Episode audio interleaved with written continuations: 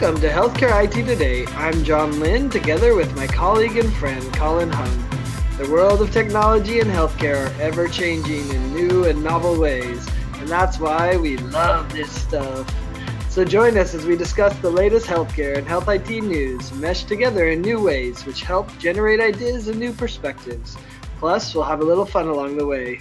On today's episode, we'll be discussing access to medical records, a hot topic. And be sure to follow the show on Twitter at the hashtag HITSM and our personal accounts at TechGuy and at Colin underscore Hung. Plus, check out our 13 years of health IT blog content at healthcareittoday.com. Ready to talk about access to medical records, a hot topic? yeah, it's going to be quite fun today. It's uh, definitely something that has been in the news and always a perennial uh, hot topic at conferences when we talk when, when it comes up. It becomes so today, heated, especially with patients who uh, want access or don't want access, or doctors who want it. Anyway, we'll get into that. we'll get into totally, and we've got four topics to cover today. So we're going to talk uh, initially about, you know, is access to records actually useful or useless for patients? That is sometimes a debate. Uh, then we'll move into talking about can the challenge of access actually be solved? Uh, then we'll dive into, you know, where are we in terms of the standards uh, for access and sharing information with patients or just within organizations? And then who should or shouldn't have access to medical records? Uh, those are the topics for today, John. Excellent. All right, so let's dive right in. Is access to records useful or useless for patients? Yes. I have such a cop out answer, but here's the problem. Uh, you know, I, I think we all agree that patients should have access to their records. You know, it, it's their right to have access to the records, and they should have access to it. And, and, that's been a culture change that I think has been challenging for many in the healthcare systems that have been around for a long time because they look at it and say, well, why would you want access, or what's the purpose of your access, or what are you going to do with it, right? And some of it's fear uh, somewhat unfounded. I think we've proven that out over many organizations who have given access to the records. But some of it is just culture. Just for years, they just don't understand why you would need it or why you'd want it. And so, you know, we're butting up against these years of, hey, we just store the information and we'll take care of you and you don't need to worry about it. And now we're having more access, more patients that are interested in access because they want to be proactive in their healthcare. So, I guess uh, you know I think fundamentally access is a right that patients should have, and so we should do it whether it's useful or not. But then on the other side, the question is how useful is that that data? And I think many doctors who say you're not going to get any value out of accessing this data is true for a lot of patients. And I think it's true for a, a lot of patients who don't want to spend the time to understand what it means. But that doesn't mean because a lot of them it's not useful, we shouldn't do it for the the patients that it is useful. Huh.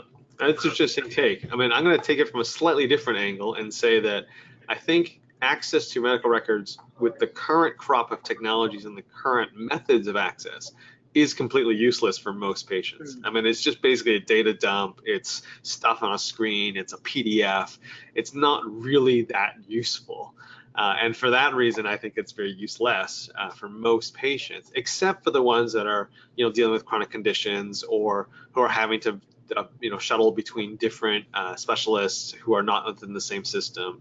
You know, it's funny. I actually think that the need for access um, was really driven home or really came about because health systems had gotten so big. I mean, in the old days, mm-hmm. right, if you were just a single hospital with, you know, the the associated uh, family physician, you know the records flowed pretty easily between the two and, and it was okay that you as a patient didn't have access because you know it did work but as systems got bigger and as you were sort of shuttled to say okay i got to go see this physician over here and then i got to see this facility over here and the hospitals didn't actually do the integration now the patient had to and so i think nowadays you know access is critical because otherwise there's no way all the information goes between all of those people you need to see so um, I think I agree with you, John. I think it's uh, even though it might be useless because of either the technology and the way we're allowing for access, I still doesn't it still doesn't absolve us from the fact that we should grant it. But is it possible to make it useful? Like that's the you know, I, I and I shouldn't say possible because anything's possible, but is it reasonable to to put it on the providers to say, hey, can you change this data into you know, as one person in this in, on on the blog said when we were discussing this, how do you change inform, uh, data into information, right? So right now we're just giving them this data dump, but how do we get that so it's information that's actionable and useful for the patient? And is that a reasonable expectation for our providers to do?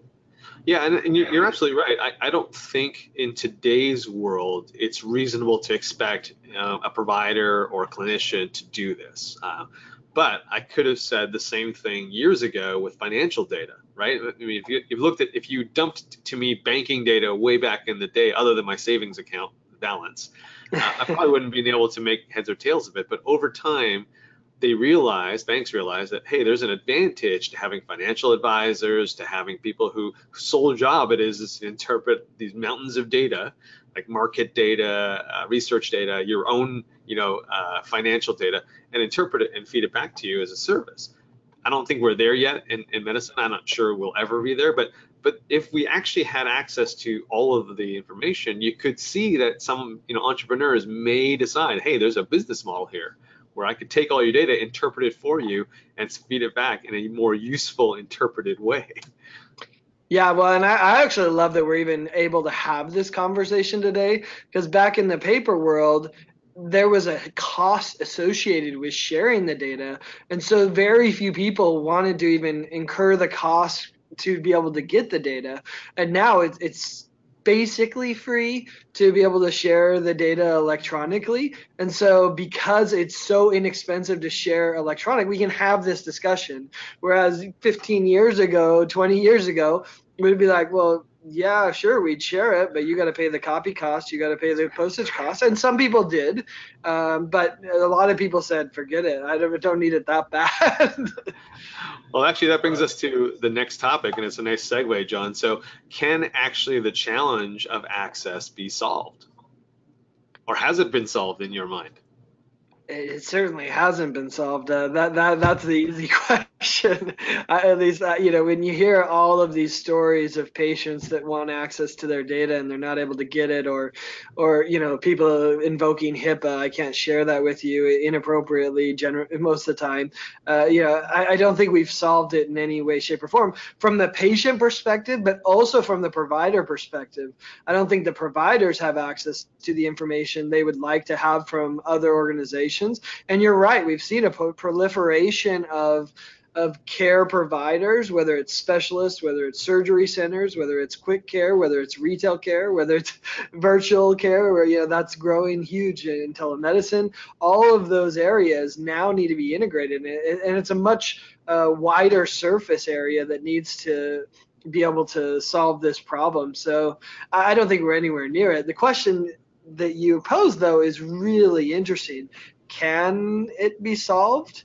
Uh, uh, my, my, my gut reaction on this is that in the current uh, reimbursement system, it can't.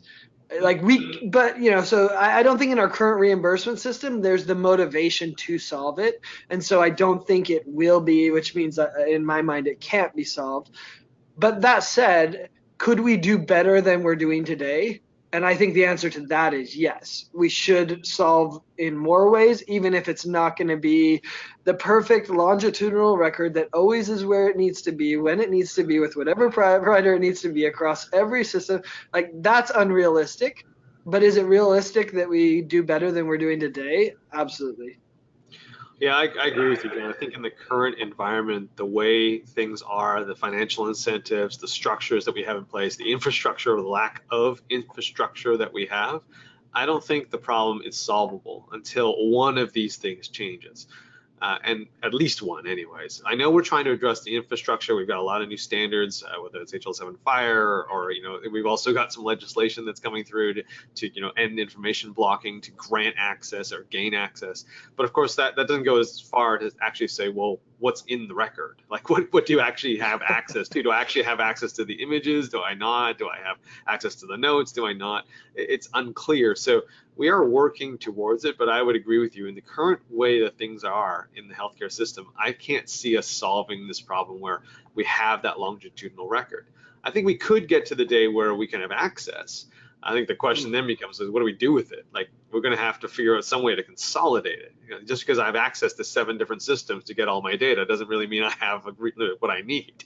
Sure. Right? So this is interesting though like because we're talking from a very U.S. perspective, which largely most of our discussions are, are are U.S. based. But you know, you live in Canada.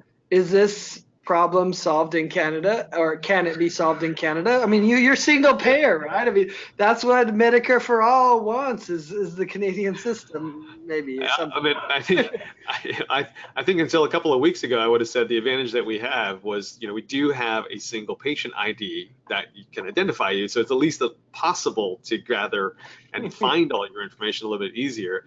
Um, but other than that, no, we, we have you know multiple systems and, and systems don't talk to each other, and it's left up to the patient to really be the consolidator of all their health records. Um, you know, wait, so the, National Patient ID didn't just solve that, uh, you know, magically? no, it just made it possible to solve. It doesn't mean, actually mean it's solvable. Uh, we have the same thing where we, well, I can get my claims data pretty easily, but that doesn't tell me the whole, uh, doesn't give me the whole picture. That's interesting though to think that you can get the claims data. I mean that that's a, that is one part of the picture that's important that, that even in the U.S. we can't really solve. Uh, right. Interesting. Right.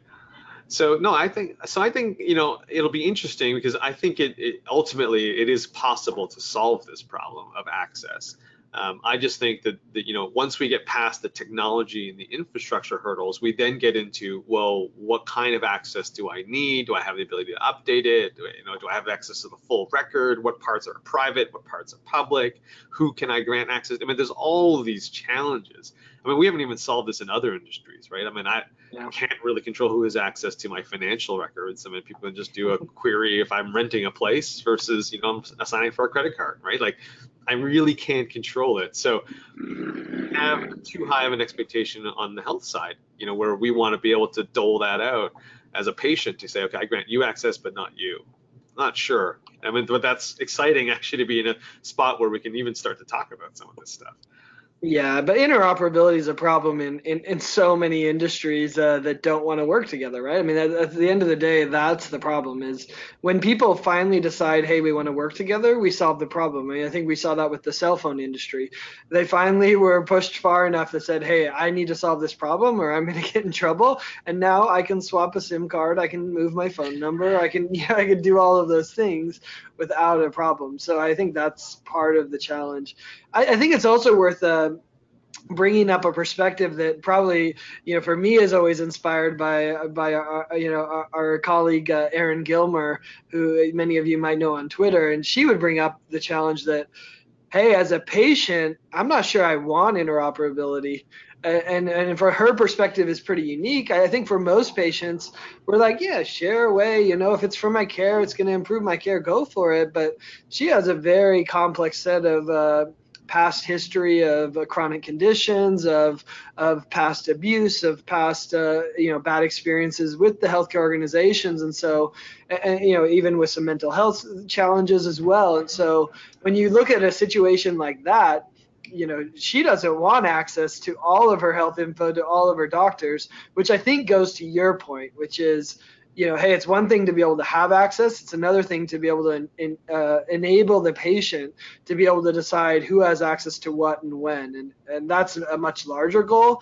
that I think would fit Erin's goal, which is, hey, yeah, I want certain people to have access to certain things, but there's certain, you know, some things I need to keep, you know, for my psychiatrist. And, and that's where it gets super complicated. And we haven't even talked about kids. Like, forget about right. that. That's even more challenging. Let's go, go on to the next topic. So where are we in terms of standards for access and sharing?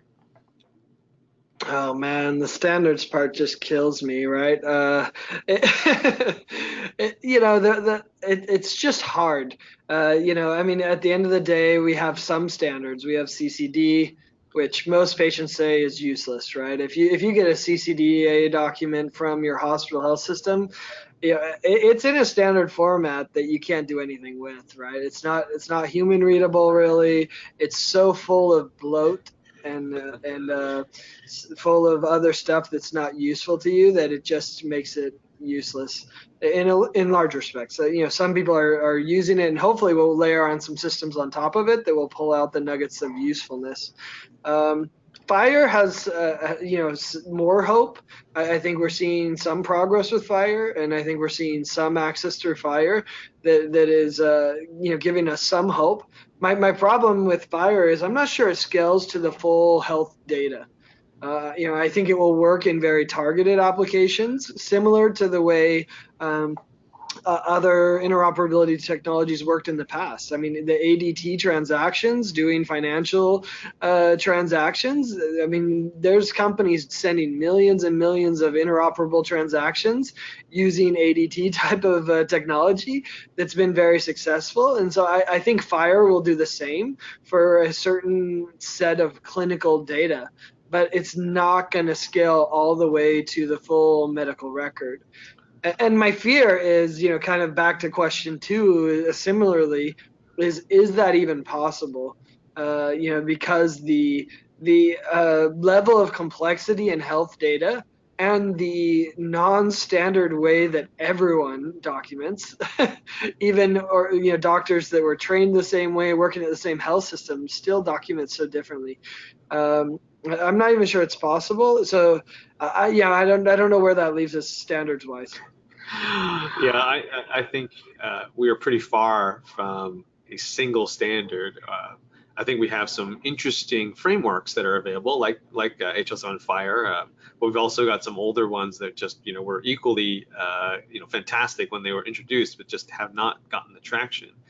Um, you know where where I'm interested in where this is going is you know of course we do have um, laws now that, that talk about information blocking and how you can't do that. I actually think it's actually the market forces that are going to cause more of the sharing and more of the standard adoption versus the legislation. And the reason why I say that is because a lot of the new treatments, uh, a lot of the new uh, ways that providers are, are organizing themselves you're going to have to be interoperable. You're going to have to be able to share data between multiple parties, right? Whether that's patient-generated data, whether that's with you know uh, uh someone who's slightly outside the network, you know that you work with or that you're affiliated with, whether it's with a long-term care facility. I mean, we're getting to the point where because of value-based care, you're going to have to play with other parties, and as healthcare gets more and more fragmented in terms of more and more specialized.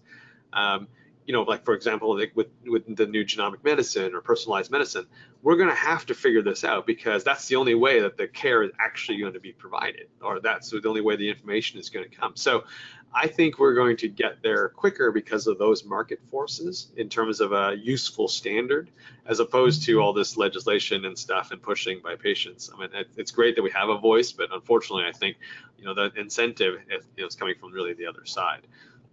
Yeah, I still go back to something I thought about uh, many years ago. And it's like, well, if Epic and Cerner just said, here's the standard you can share with us, then we'd have a standard for for a lot of the healthcare system, right? Uh, so, I mean, I guess the, you know, there's something to that, right? And, and I agree with you that the market really should drive the standards because then it would be based on use cases that actually need to be implemented rather than some pie in the sky idea that hey we could solve all this problems with the standard right. I, I, just don't think that's going to work right we need actual use cases where it makes sense for healthcare organizations to share and then i think they'll they'll I, I was, was going to say happily implement, but that might be a little exaggerated. But they will implement, happily right. or not. And that brings us to our, our fourth topic, John. So, who should or shouldn't have access to medical records? Man, I, you know, some of this goes back to the discussion, uh, you know, that Erin brought up. Uh, you know, uh, in in my view, you know, I, am an open guy, and you know, I, I kind of stole this from Brad Feld, this uh, venture capitalist in Boulder. And he said I've kind of assumed that my privacy is gone. he's uh, he's like, no, I don't want to be, you know, flippant. I don't want to be crazy about it, but I kind of come from, a, uh, you know, from the perspective. It's like I just assume that everyone's going to have access to all my information, and you know, I just have to live my life that way. And you know, I, I think we can be careful and thoughtful. But anyway, that, that's my own personal take, which I, I think many, uh, especially of the younger generation, are taking a similar approach. And so I, I think it's going to be interesting to see how that evolves from a, a patient perspective and what they're okay with or not okay with. Um, yeah, I don't know. It's a challenging thing. Uh, you know, I think in the recent news, uh, seeing the company Patients Like Me be acquired by an, uh, a payer, uh, United Healthcare, uh, is is interesting, and I see a lot of patients, and they're they're fearful of that, and for good reason. I mean, it, it's not like the payers have been really patient centric, right? Especially with data, uh, you know, they have to you know, they, they, have to worry about their bottom line, and, and that's what they do. Uh, that's what a publicly traded company does, for good or bad, and that's kind of maybe a topic for another discussion. But um, yeah, I mean, I, I think it's a challenging question, but the the real goal should be have the patient control it. But is that realistic? I'm not so sure. Yeah, I mean, it's an interesting concept, right? Um, if you centralize the control to anybody, whether it's a patient, which is probably the right person or the most incented, uh, or whether it's a, a, a, third party like a payer or your provider, the problem is, of course, that with healthcare data, access can, what happens in an emergency situation? What if that person's not reachable? How do you grant access, right? Like it, it, gets into some problems which don't exist in other industries, right? Where it's a life and literally a life and death situation. So it's interesting this whole notion of control versus knowledge, right? Like for me, I'm like you, I I I uh, agree that you know privacy is starting to be redefined, especially by the younger generation, but um, you know at least you know, I'd want to know who accessed my information. Maybe I can't control who but at least I'd want to know, oh, look, a drug company got access to your, you know, is using your information for a study. Your insurance company is using it for this reason, or, you know, this other, you know, your physician needed it for this. And, and having, uh, you know, whether it's a blockchain ledger or some other thing that tracks it, it would be uh, beneficial for me to know, oh, this is what my information is being used. At least I know who, who has access. But in terms of who shouldn't have access, I think most people would go, look, as long as there's a fair trade, you're accessing, accessing my information and I'm getting something in return or society is getting something in return, then I think most people would be okay with that. You know, if my data is accessed for a study on cancer or is being accessed for a study on, on, on something related to, um, you know, some other medication, I think I'd be all right with that. Um, but if it's used to, you know, for my, my employer to uh, use it against me, then I probably wouldn't be okay with that. Um, but anyway, it start for me. It starts with more of who. It's not so much who should or shouldn't have access. It's really more how can I know who has been accessing my records. Hmm. That, that's a beautiful way to describe it. The only challenge is that, that that's more art than it is science, right? As far as you know the value exchange that happens uh, and, a lot of that has to do with perspective as much as it has to do with reality and uh, and businesses are really good at abusing that principle uh, and that, that's i think one of the challenges uh, that, that comes up uh, yeah I, I think doctors when they look at it uh, you know, I, have heard this from uh, uh, some other perspectives, so I'm applying it in kind of a different way. But I think they're fine. Like, hey, don't give us access to your information, but also don't hold us liable when we don't give you the care that you want, right? So, you know, I, I think there's an interesting balance there, especially in the litigious U.S. Uh, framework that doctors are like, I don't necessarily need your information, but don't hold me liable when you had information that could have helped me treat you better, and I didn't give you the treatment you you deserved and that you needed uh, because you you withheld the information from me or I didn't have access to it. So, you know, there are there are some tricky frameworks there from a legal perspective as well.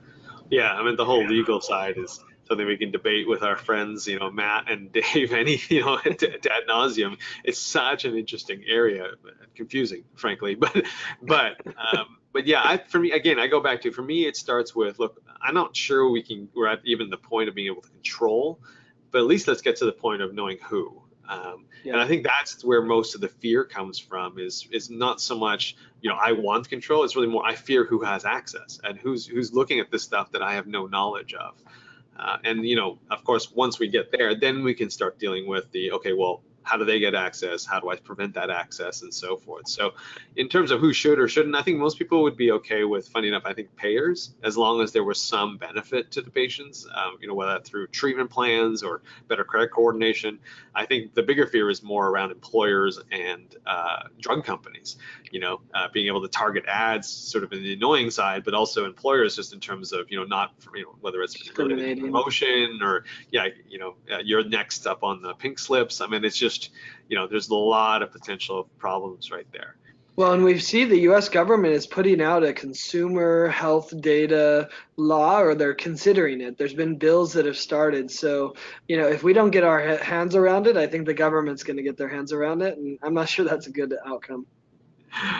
And that, John, brings us to the end of another episode. So, thanks to all of you who tuned in today to this episode of Healthcare IT Today find out more details about our show, just check out the programs page on healthcarenowradio.com and share your voice and engage with the community at healthcareittoday.com or on Twitter using the hashtag HITSM. I'm Colin Hung with my friend and health IT collaborator John Lynn.